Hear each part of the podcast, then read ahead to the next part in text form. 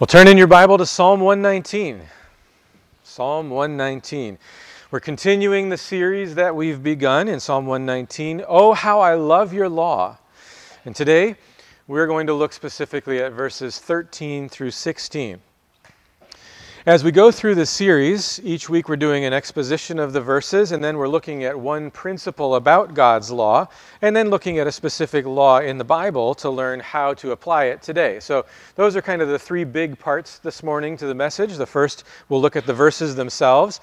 The second, we'll look at the principle for the day. And I'm going to take a little bit of time there because I want to spend some time talking about law and gospel, justification and sanctification, some really important distinctions we need to make.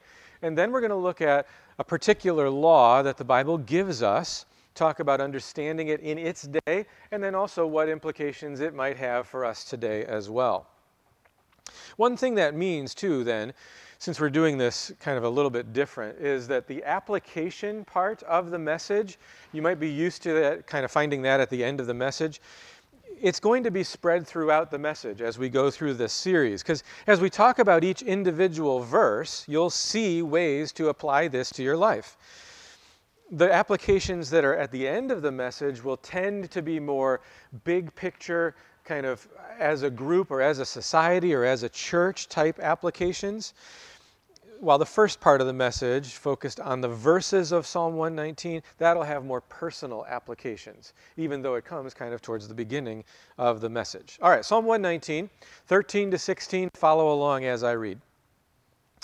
With my lips I declare all the rules of your mouth. In the way of your testimonies I delight as much as in all riches. I will meditate on your precepts and fix my eyes on your ways. I will delight in your statutes. I will not forget your word. All right, let's jump in with verse 13. With my lips I declare all the rules of your mouth.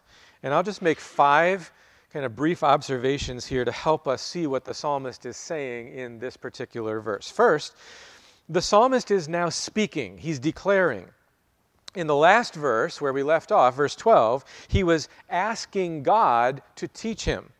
And once God has taught him, he now turns around and speaks. So he's going to teach others. The rules have come from God's mouth to his ears, to his heart, and now they are coming out his lips as he begins to speak them in response. The second thing is, he mentions specifically his lips. Well, his lips, his mouth, his tongue, are created by God. And as creator, God has claim to them. It's appropriate that they would be used to bring God glory. The third thing in this verse is that what comes out of the psalmist is what's inside him. If you've been following along with the news, you've seen all about the train derailment in East Palestine here recently.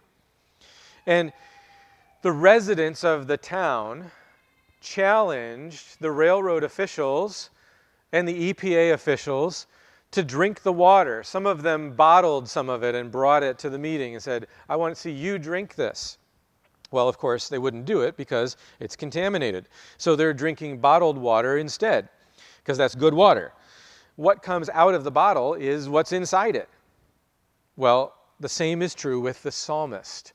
His lips are declaring God's rules because that's what's in his heart.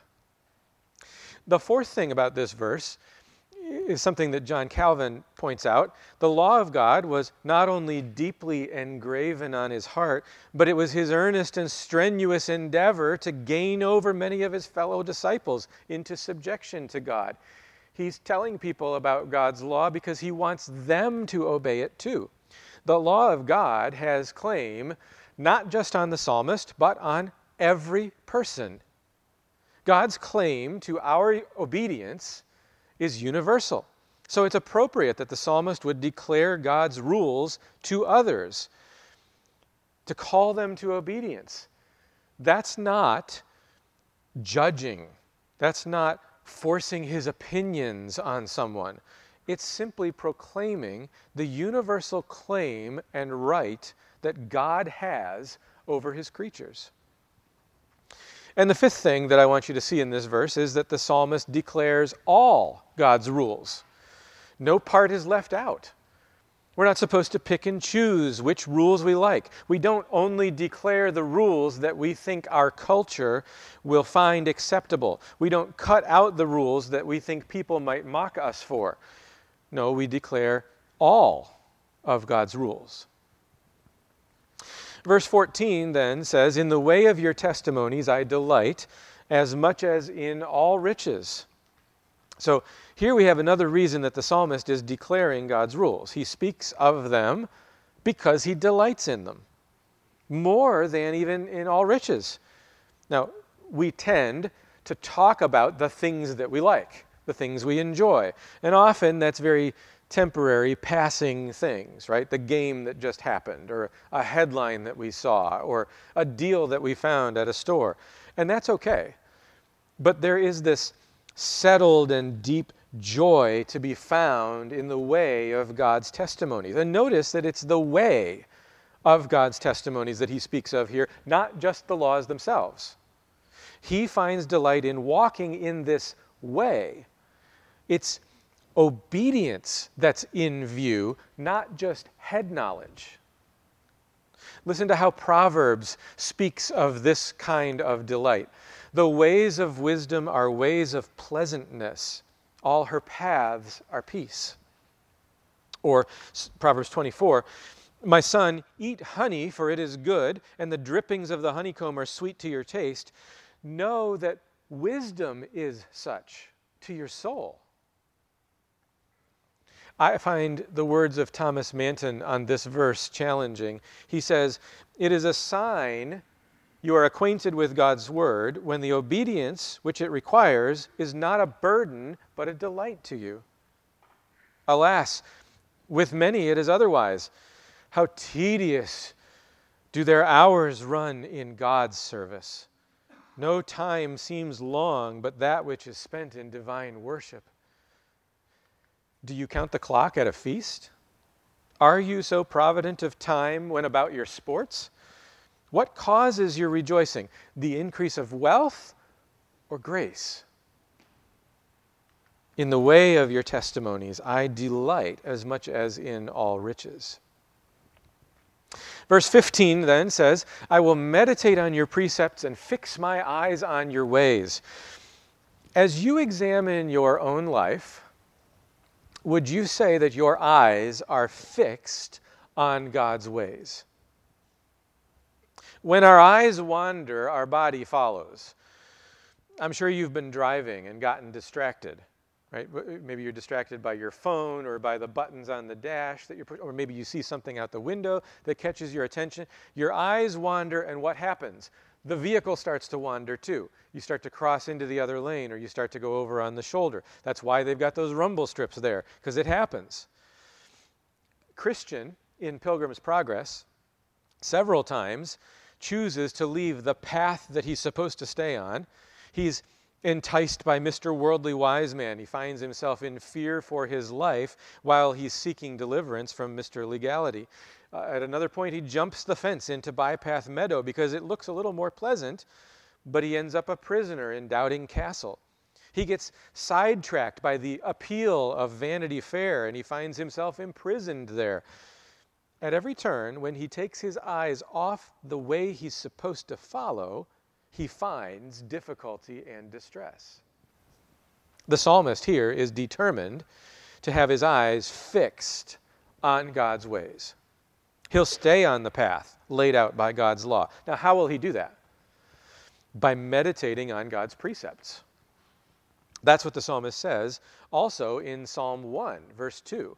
His delight is in the law of the Lord, and on his law he meditates day and night. Calvin explains that our proficiency in the law of God will be small until we cheerfully and heartily set our minds upon it. The more we meditate on it, the better we will be at following God's ways. It's cause and effect that we see there in that first verse. I will meditate, then I will fix my eyes on your ways. It's the same thing that God says to Joshua in Joshua 1 8. This book of the law shall not depart from your mouth, but you shall meditate on it day and night, so that you may be careful to do according to all that is written in it. For then you will make your way prosperous, and then you will have good success. So, as we read God's word, we should think about it. Prayerfully consider what God is saying. Thomas Manton explains We meditate of God that we may love him and fear him, of sin that we may abhor it, of hell that we may avoid it, and of heaven that we may pursue it. Do you want to walk in God's ways? I will meditate on your precepts and fix my eyes on your ways.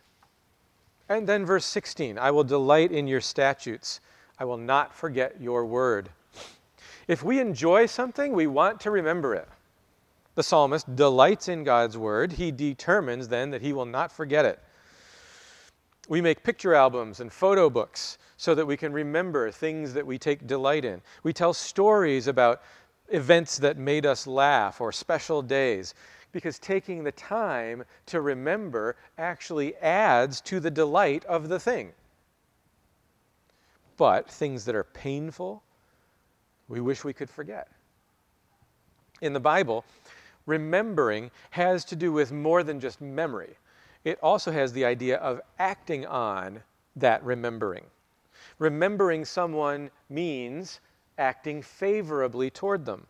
You consider who they are or your commitment to them, and you act in a way that is for them. So, when the butler got out of prison in Egypt, the Bible says that he did not remember Joseph. In other words, he didn't tell Pharaoh about him until Pharaoh needed a dream interpreted, and then the butler remembered Joseph and suggested that Pharaoh bring him out of prison. God is said to not remember our sins when, for Christ's sake, he treats us as righteous. We just sang that a few minutes ago. When Israel made the golden calf, we are told that they forgot God, their Savior, who had done great things in Egypt. So, to not forget God's word means to obey it, to remember what it says and act on it. And for those of us who have a bad memory, as I do, I find the words of Thomas Boston encouraging. He says, Grace makes a good heart memory even where there is no good head memory. What's he saying?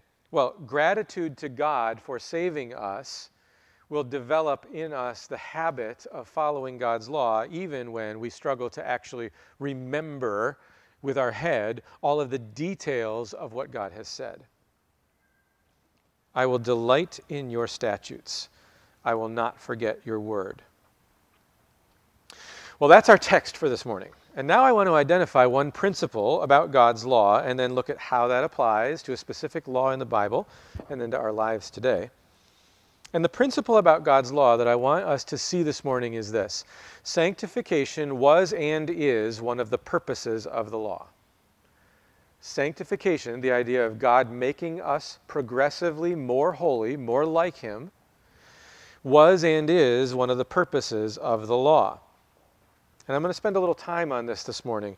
To start with, ask yourself the question how am I supposed to know what pleasing God looks like?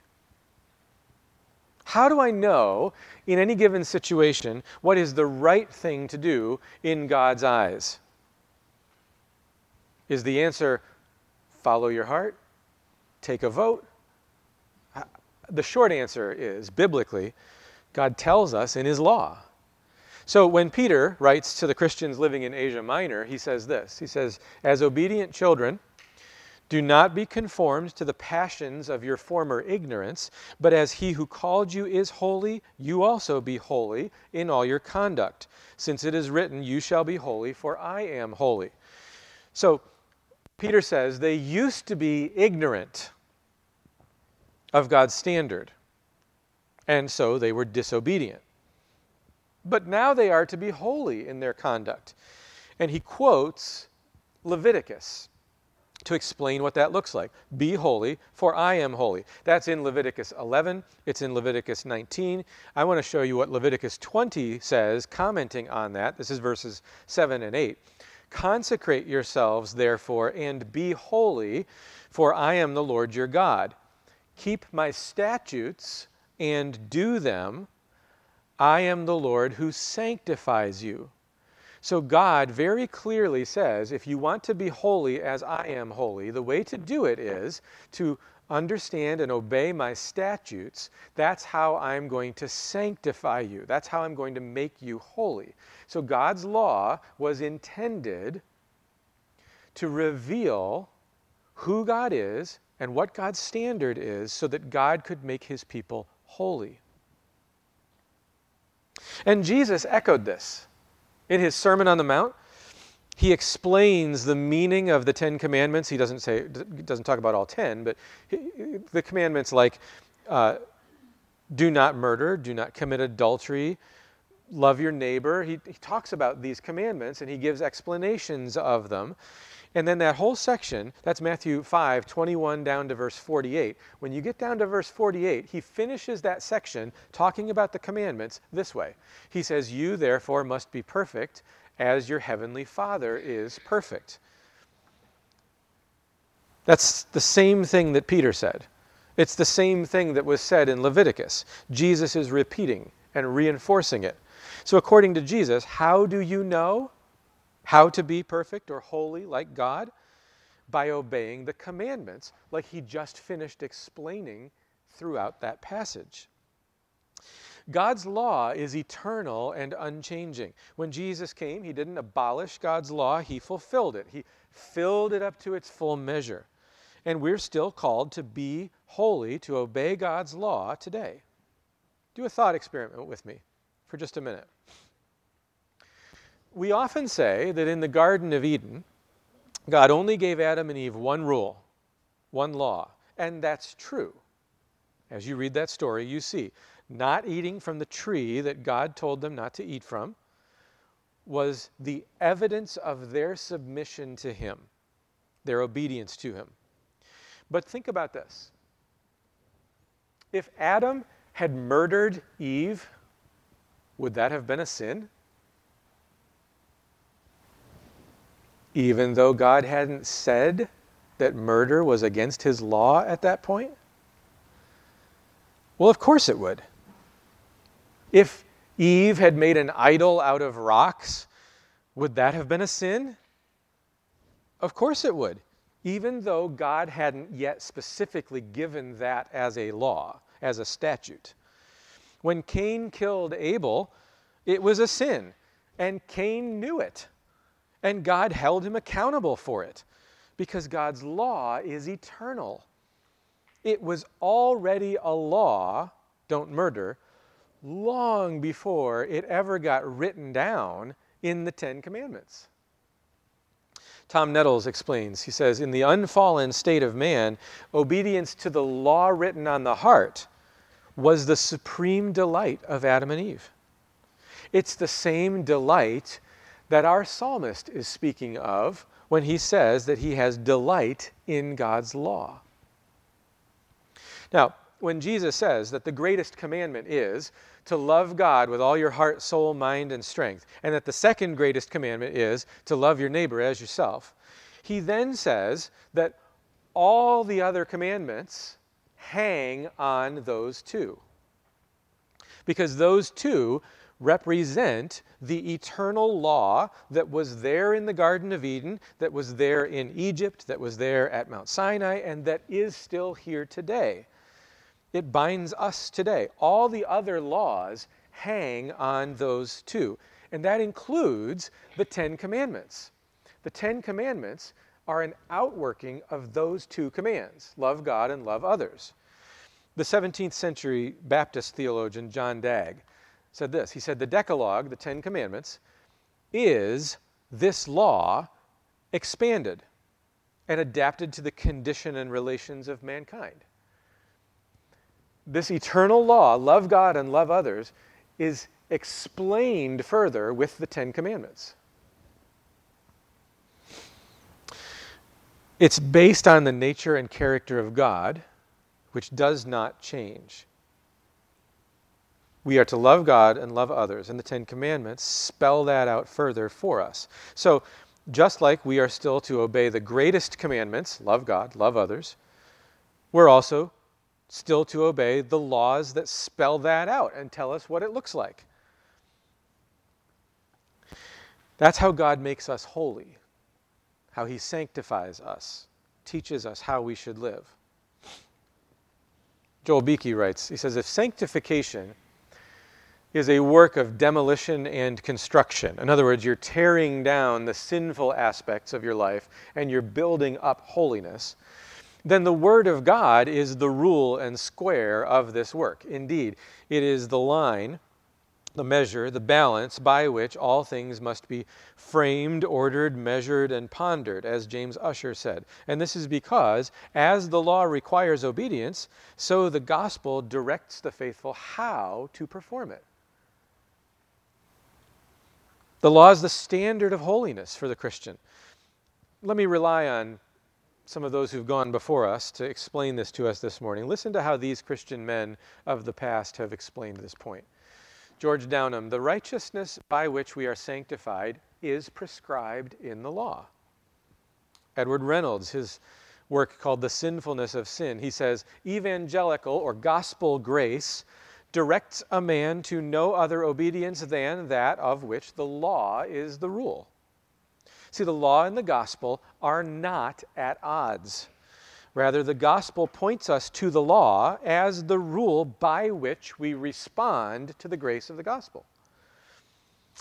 Vavasor Powell, in his book Christ and Moses, explained the outward letter of the law is a good book in the hand of the Spirit to teach and guide believers what to do and how to do.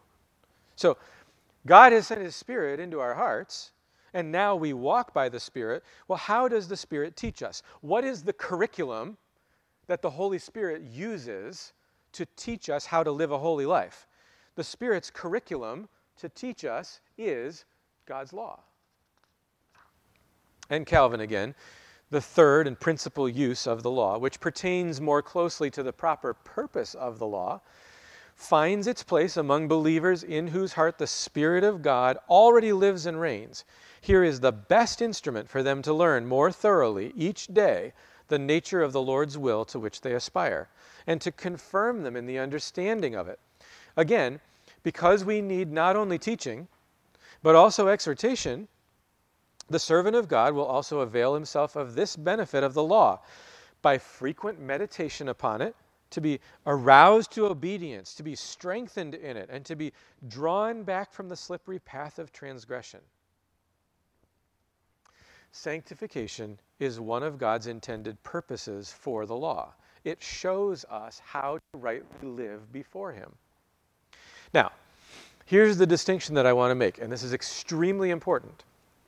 I want to make a distinction between justification and sanctification. And this is where a lot of the confusion about the law happens. So let's clarify it. You cannot be justified by doing the works of the law. Every one of us is a sinner. We all fall short of God's standard. So when God the judge passes sentence on us, we're doomed. But what God has done for us in Christ is to clothe us in his righteousness, to forgive our sins. Jesus was the only perfect law keeper, the only righteous man. And then, as our representative, as our king, he stands in our place on the cross. He takes the penalty of our law breaking, death, the curse of the law. And he gives us his righteousness as a gracious gift to be received by faith. Here's how scripture speaks of this. This is Galatians chapter 3. For all who rely on works of the law are under a curse. For it is written, Cursed be everyone who does not abide by all things written in the book of the law and do them. Now, it is evident that no one is justified before God by the law, for the righteous shall live by faith. if you're relying on the works of the law in order to satisfy God, it won't work. No one is justified before God by the law. Instead, those who are righteous in God's sight are those who live by faith. In other words, they trust Jesus. They, they trust in what Jesus has done on their behalf. So, what makes you a Christian is faith in Christ. Thomas Bedford writes To walk by love is the duty of a Christian, not the definition. Okay, walking by love, remember, love God and love others. So, walking by love is what the law demonstrates to us, it describes it. That's not how you become a Christian. But once you have become a Christian, by grace, through faith in Christ, now it's your duty to walk according to love, to walk according to the law. And we need the law to help us understand what it looks like to love God and love others. Ernest Kevan explains law in the heart does not render written law needless. Because you have the Spirit of God in you, helping you to obey God's law, helping you to understand it, doesn't mean you don't need the written law. The written law is what the Spirit is helping you to obey. It shows us what love looks like in action. So, even though our obedience to God's law plays no role whatsoever in our justification, it is still important for sanctification, becoming holy, becoming more conformed to the image of Jesus. Robert Traill says, Let the law of Moses keep its own place and be the rule of our sanctification, but in our justification, it has no room at all. So, if the law is the rule of obedience for us as believers today, then what's different for us in regard to the law compared to the unbeliever? In other words, if we're both supposed to obey God's law, what's the difference between us in how or why we obey the law? Well, for the unbeliever, the law does reveal God's standard, but it's a standard they cannot meet, and it brings a curse that they cannot survive. The law, as God's standard, beckons them to obey it in order to have life, but this is impossible for the sinner. In other words, the believer is someone whose relationship to the law has changed. No longer are we under the curse of the law. We are free from the curse of death. We are those who have eternal life because it has been given to us by God, by grace, through faith. In the early 1800s, the Scottish preacher John Colquhoun wrote a treatise on the law and the gospel, and I have found it extremely helpful in this issue. And so I'm going to quote extensively from him to help us understand this this morning. Here's what he writes He says, The promise of eternal life to the saints is the promise of the covenant of grace or the gospel and not of the law as a rule of duty. Eternal life is promised to them not in consideration of their sincere obedience to the law as a rule of life, but on account of Christ's perfect obedience to it as a covenant of works received by faith and imputed by God. It is promised to them not as a reward of debt for their sincere obedience, but as the gift of God through Jesus Christ our Lord. So, we still obey the law as a joyful duty, but that's not what brings us eternal life. Eternal life is given to us as a gift of God through Jesus Christ our Lord. Let me just share with you how he contrasts the relationship of law for the believer and for the unbeliever. Okay? The law, as a rule of life to believers, especially in this view of it, is very different from the law as a covenant of works. So, the precept of the law as a covenant is do and live. But the command of the law as a rule is live and do. The law of works says, Do or you will be condemned to die. But the law in the hand of Christ says, You're delivered from condemnation. Therefore, do. The command of the former is, Do perfectly that you may have a right to eternal life. But that of the latter is, You already have begun possession of eternal life, as well as the promise of the complete possession of it. Therefore, do in such a manner as to advance daily toward perfection. By the former, a man is commanded to do in his own strength, but by the latter, he's required to do in the strength that is in Christ Jesus. Now, Colquhoun goes on to clarify why this must be the case. And this is so important. The law, he points out, cannot condemn the believer. Why? Because Jesus has already satisfied the demands of the law for believers. They've already been delivered from the curse of the law. And our obedience to the law or our failure to the law can't change that. God, being perfectly just, would never demand a double payment for sin.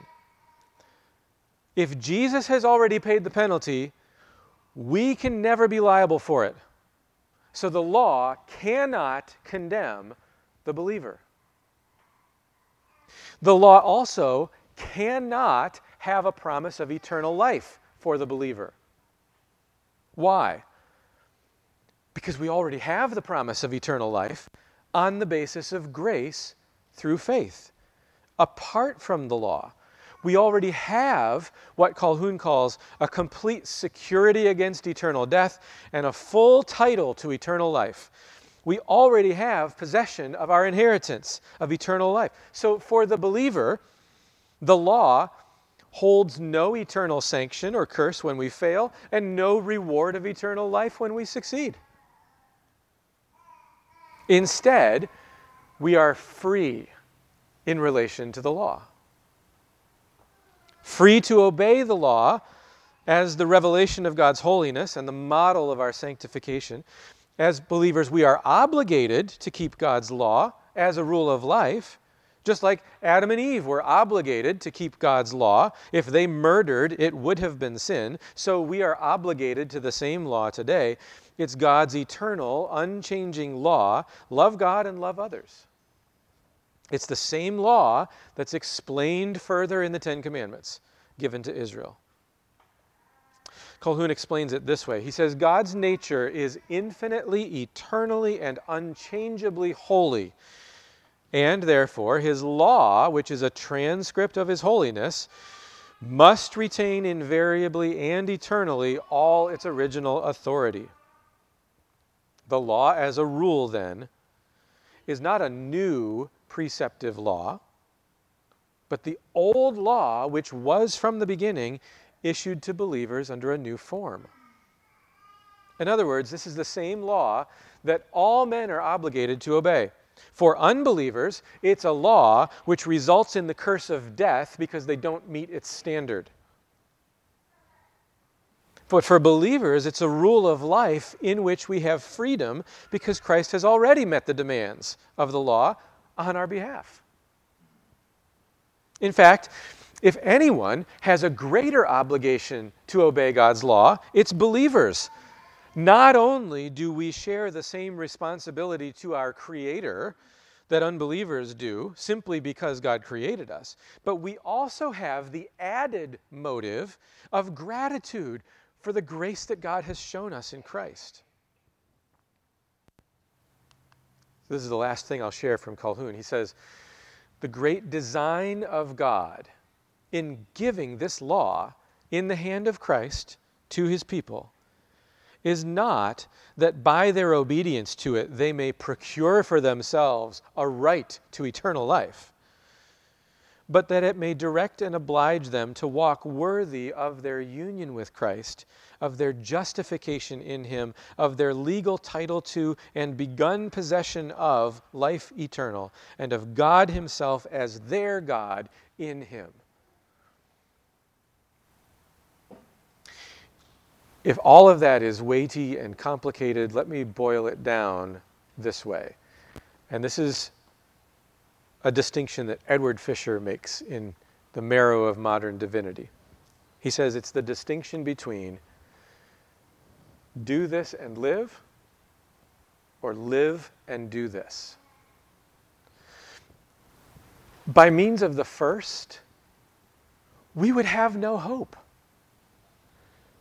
We could never keep God's law perfectly and so merit eternal life. But the second is all grace. God grants us new life. The Spirit regenerates us. The Son gives us His righteousness. And now we obey His law out of gratitude.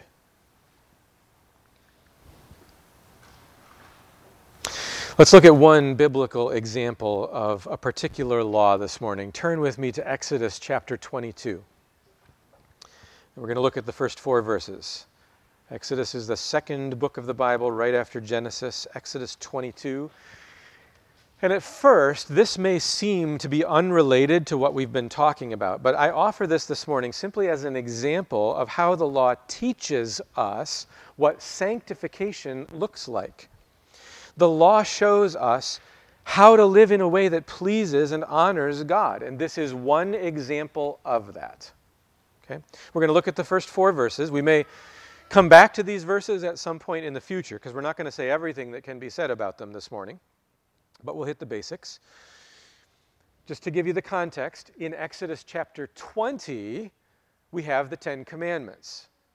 And then in chapters 21, 22, and 23, we have case laws that illustrate how to live out the Ten Commandments in everyday life.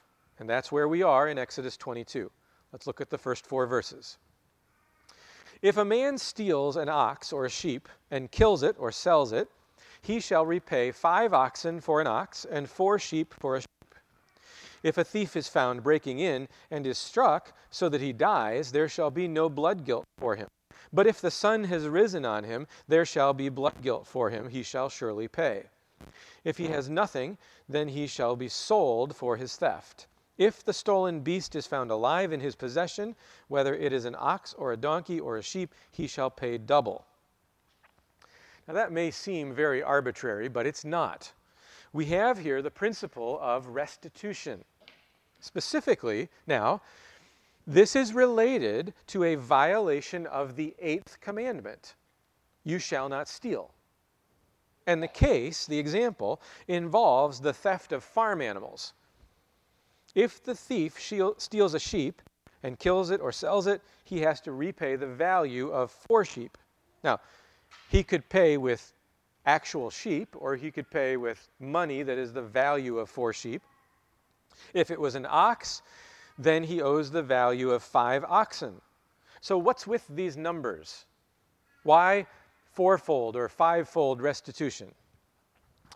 Rushdoony explains this helpfully here. Multiple restitution rests on a principle of justice. Sheep are capable of a high rate of reproduction and have use not only as meat, but also by means of their wool for clothing as well as other uses. To steal a sheep is to steal the present and future value of a man's property. The ox requires a higher rate of restitution, fivefold, because the ox was trained to pull carts and to plow and was used for a variety of farm tasks. The ox, therefore, had not only the value of its meat and its usefulness, but also the value of its training. In that training an ox for work was a task requiring time and skill. It thus commanded a higher rate of restitution. So pay careful attention here. When God calculates the value of something, he takes into account not just its present value, but also the future value that it would generate and also the specialized skills and time that would be necessary to fully replace it. The principle of restitution according to the value of something is the principle that we call lex talionis. Now hold that thought because we'll come back to it in a minute after we finish explaining the text itself. There are three other kind of complicating factors that the text deals with here. First, if the thief has stolen the animal, excuse me, if he has the stolen animal still in his possession, then the restitution is only twofold. Jonathan Burnside points out selling and killing were the normal way of disposing of an animal because in a small agricultural community, a thief would not ordinarily use the stolen beast for drawing a, a, cart or plow, but would try to get rid of it as quickly as possible. Otherwise, the evidence of your theft is right there in front of everybody. Okay? But in this case, the thief is caught before disposing of the animal the animal's returned plus the value of another animal. So restitution is greater than simply returning the animal because there's a loss to a victim here. There's an offense against his ownership of property. There's a loss of time and productive energy. Plus, there's the intent of the thief to profit from the animal. In a sense, this is comparable to our modern idea of compensa- compensating a victim for time lost or for pain and suffering. But the difference here is that this is an objective and reasonable amount. It's not based on the emotion of a jury or the whim of the court. So it's, in this case, it's only two animals that get returned the, the original one that was stolen plus one more. Why is that the case? Well, think about it, for example, for, you know, if, if, you, if you'd already disposed of the animal, you now have that animal to replace, plus its future reproduction, and the second animal that is kind of the pain and suffering, plus what it would reproduce. So that's your four sheep. For the ox, we add a fifth one in because of the training time.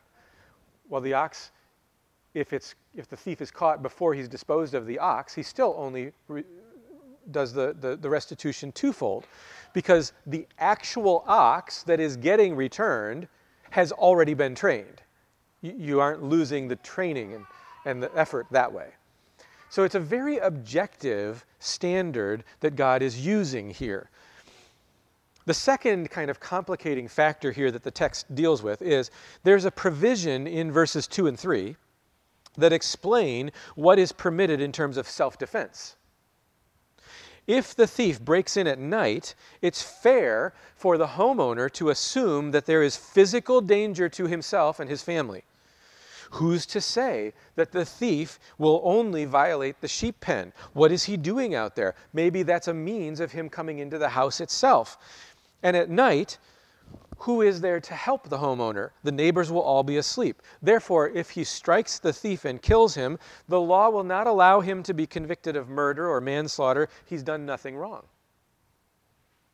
But verse 3 adds that if the sun has risen, in other words, if the theft is happening in broad daylight, then the homeowner may not kill the thief. What does, why does the time of day make a difference? Well, take into account all the facts. First of all, the thief is breaking into personal property, and since this is where the animals are kept, this is the sheepfold or the pen. Today's equivalent would be the barn, but it's not the house. And the homeowner in the day can look out and see what the thief is doing. He's taking the animals, he's not about to invade the house. Okay, so the daylight reveals the truth of the situation. Second, in a small agricultural community, the thief is probably going to be recognized. And third, since he's stealing animals, he's got to drive the animals away from the house, and that takes time. This is not going to be a high speed getaway. In other words, the homeowner can, in the day, raise the alarm, get help from friends, and apprehend the thief. So, in these p- provisions of the law, this kind of complicating factor here is now incorporating a potential violation of another one of the Ten Commandments. Here we're talking about the sixth commandment do not murder. Even though the text says nothing about the thief actually intending to murder anyone, the law, on a human level, is victim centered, not criminal centered. The law is concerned first with the rights of the homeowner, not primarily the rights of the trespasser. So, the provision about daylight does offer reasonable protection to the life of the thief when it doesn't infringe on the rights of the homeowner and create a potential danger for him. So, in this scenario where the thief is breaking in at night, the homeowner has a reasonable assumption that his right to life may be threatened. So, he's justified in acting to protect himself and his family. And by the way, this is where we get the concept of aggravated robbery in our legal system. So in Ohio, it's aggravated robbery if the offender displays a deadly weapon, brandishes a deadly weapon, indicates that they have a deadly weapon, or uses a deadly weapon, or if they have dangerous ordnance of some kind, or if they inflict or attempt to inflict serious physical harm. So the threat or possibility of serious harm increases the severity of the crime. And it changes what responses are deemed appropriate by the law. Now, an appropriate application of this, too, is that if someone you don't recognize breaks into your house even during the day, and you don't have any other way to detain or deal with them, deadly force is allowable because it's a direct threat and violation of the sixth commandment. This is just taking the case law, the illustration, and working out the implications of it for different scenarios. So James Jordan concludes, he says, I suggest that the meaning of the law is this if you don't recognize him and cannot deal with him in any other way, you may kill him. But if you know who he is or have the strength to deal with him, you may not kill him. Now, a third complicating factor here in this scenario has to do with the ability of the thief to make restitution. What if the thief can't pay? He doesn't have the money to restore fourfold for the sheep, for example. Well, in this case, he's sold into slavery. Does that sound harsh? It really shouldn't. This is not lifelong slavery. It is simply long enough to make full restitution to the victim. The thief has forfeited his rights to freedom by violating the personal property of the victim. His work as a debt slave will be compensation for the restitution that he owes. So instead of our modern method of putting him in prison and having him work for the state, the court would likely make him work directly for the homeowner so that his labor go to pay off the restitution that he owes. Now remember, this is a case law. How do the case laws function? Joe Boot explains it this way. He says the case laws are not intended to refer specifically to every situation that may arise. Rather, they address representative situations, guiding judges in assessing responsibility.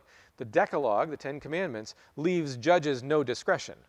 They have no authority to make theft legal or to penalize people for worshiping the true God. Okay? But the case laws encourage judges to be flexible in considering how the principles of the Decalogue apply to each case. As in modern courts, the judges certainly had the power to determine mitigating and aggravating circumstances, to assess motives, to determine probabilities in the evidence. Well, this particular case, here in Exodus 22, along with many others, is illustrating for us the principle of lex talionis. Now, the popular phrasing of that is an eye for an eye and a tooth for a tooth. This comes from the previous chapter in Exodus, Exodus 21, verses 23 to 25. If there is harm, then you shall pay life for life, eye for eye, tooth for tooth, hand for hand, foot for foot, burn for burn, wound for wound, stripe for stripe. The basic idea here is the punishment should fit the crime. The restitution should match the severity of the offense. The meaning of eye for an eye is not literal. If someone punched another person and blinded him in one eye, the court would not gouge out the eye of the offender. That's not the point. It's an analogy. It's supposed to help people determine what would be an appropriate penalty based on the actual damage done. So, Rushdoony comments what this principle demands is not knocking out the tooth of someone who has knocked out the tooth of another, but exact justice and impartiality in human courts. It's also really important that we recognize what this principle is not. It is not an endorsement of personal vengeance. And it's evident if you just consider the words themselves. Okay, the principle is lex talionis. If you look at that second word, you can see the root in here where we get our word retaliation. It comes from the word talio, which means equal punishment. But what does the word lex mean? It means law. So this is an equal punishment determined and carried out by the law, not through personal vengeance. So Enoch Wines comments. He says, In our exposition of this law, it's important to observe that it did not authorize the retaliation of injuries by individuals and so make each man a judge and avenger in his own cause. In every instance of the application of the principle of the lex talionis, it was the duty of the legal tribunal to adjudge and of the public executive power to inflict the punishment. And the case law here in Exodus gives a punishment or verdict equal to the offense in multiple ways. It's equal in consideration of the animal that's stolen and its present and future worth. And the self defense part is equal too. The potential threat is a threat against a human life. And so the taking of a human life is appropriate in that case. So let's make some observations about this restitution principle that are really important for us to understand. Remember, this is a case law illustrating the eighth commandment and also the sixth commandment.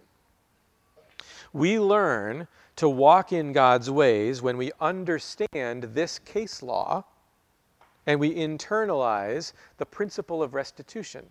That's what God wants us to learn from this.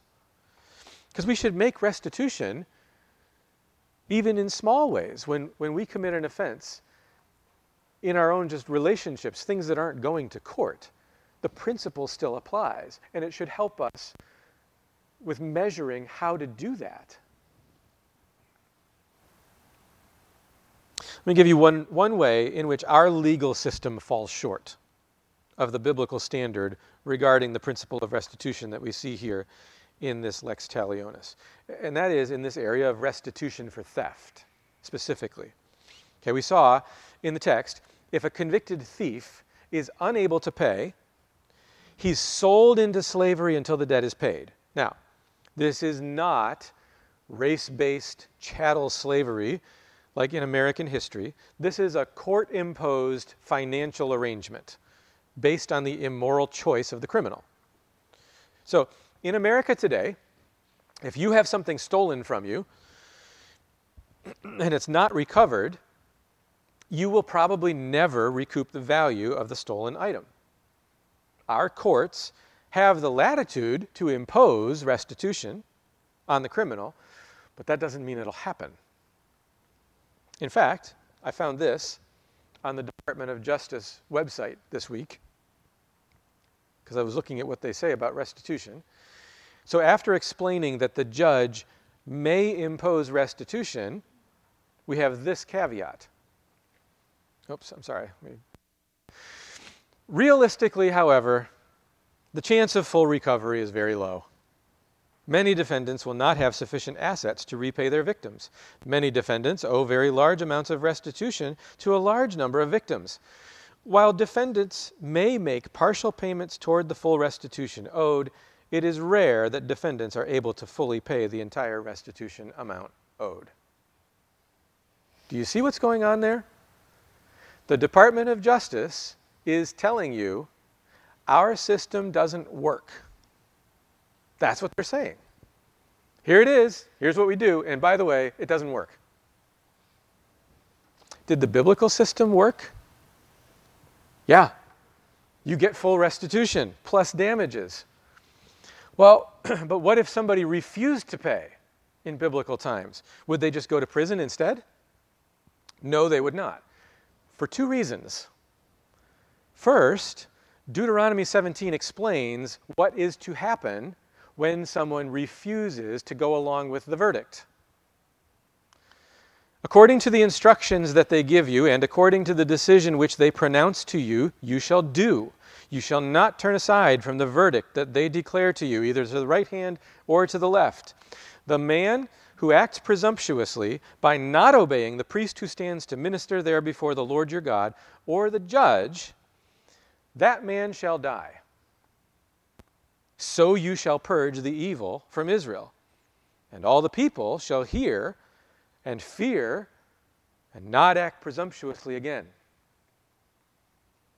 That's a pretty good incentive to carry through and make restitution. God takes this very seriously. If the person who is refusing to make restitution is executed here, recognize it's not for the crime of theft. Why are they being executed? They're being executed for treason against God by refusing his minister.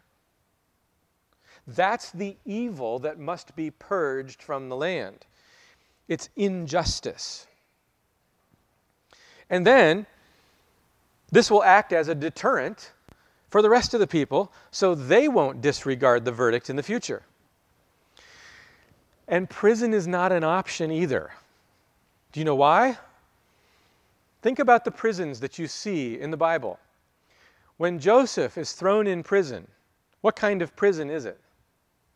It's an Egyptian prison. When Peter and Paul and Silas are thrown into prison, what kind of prison is it? It's a Roman prison. There is no provision for prison in God's law. You could detain someone in custody until the court decided what to do with them. But there's no prison. Instead, it's restitution. Unless it's a death penalty case, which is itself a form of restitution. So, in our current system, think about this a thief goes to a prison and works for the state rather than putting his labors toward restitution for the victim. And to make the injustice even worse, the victim pays taxes to pay for the prison to feed and clothe and house the criminal that violated him in the first place. Is God's design starting to look pretty good? Can you imagine if we got rid of all the prisons in the United States? If criminals were put to work instead? If they were forced to make complete restitution according to biblical standards? And if they refused, they were executed? Would that not be better than our current system? Victims would be compensated appropriately. There'd be incentive to follow the law because it would actually become true that crime doesn't pay. Now, I realize there are complications. But the purpose of the biblical case laws is that it gives us the examples we need of how to deal with the various situations that might come up. And it gives the court latitude to consider all the complicating factors and use wisdom to apply justice according to God's standard. we need to draw this to a close.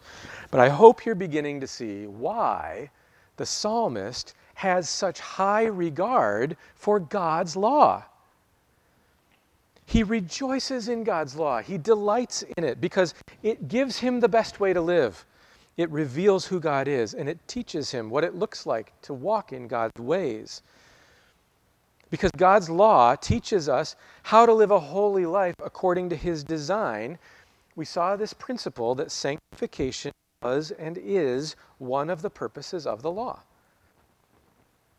We also morning though that we need to be careful to distinguish between justification and sanctification.